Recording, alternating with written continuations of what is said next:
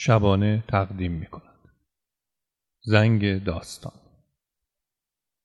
معلم ادبیات ما توی اون هنرستان بین معلم های خشن و قلدر آقای مقتدایی با 65 سال سن و 165 سانتی متر قد هیچ شانسی برای مقابله با بچه های شرور کلاس نداشت.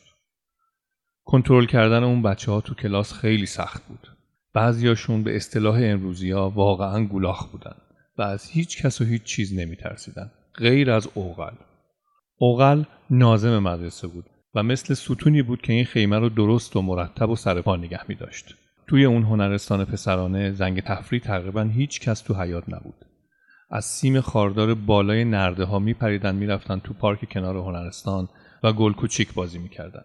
البته اینا خوباش بودن. بعضیاشون هم می‌رفتن شیرین.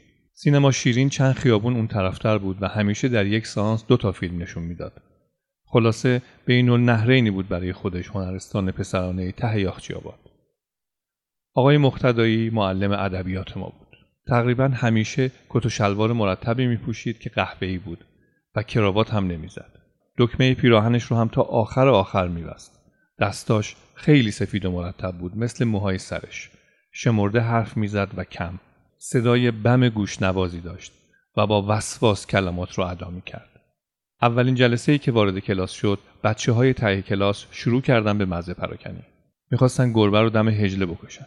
پیرمرد خیلی محترمانه سرش رو بلند کرد و نگاهی به ته کلاس انداخت و محترمانه تر گفت کلاس من جای این حرفا نیست آقایون. نه در شعن شماست و نه در شعن من. ما کارهای مهمتری باید انجام بدیم. آقایون لطفا اجازه بدین درس رو شروع کنیم. بعد چیزی بهشون گفت. آقا باورشون نمی‌شد.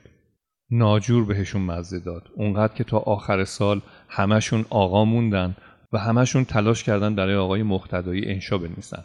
همه اون بچه های شرور هنرستان پسرانه صنعتی در ته یاخچی آباد تهران.